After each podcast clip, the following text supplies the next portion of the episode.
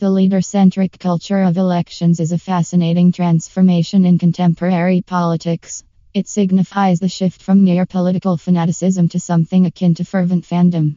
Today, political leaders are more than just candidates, they are charismatic figures with dedicated followings.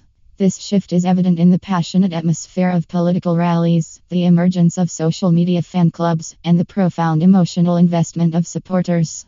This evolution highlights the importance of personal charisma, ideology, and the ability to connect with voters as key elements in modern election campaigns.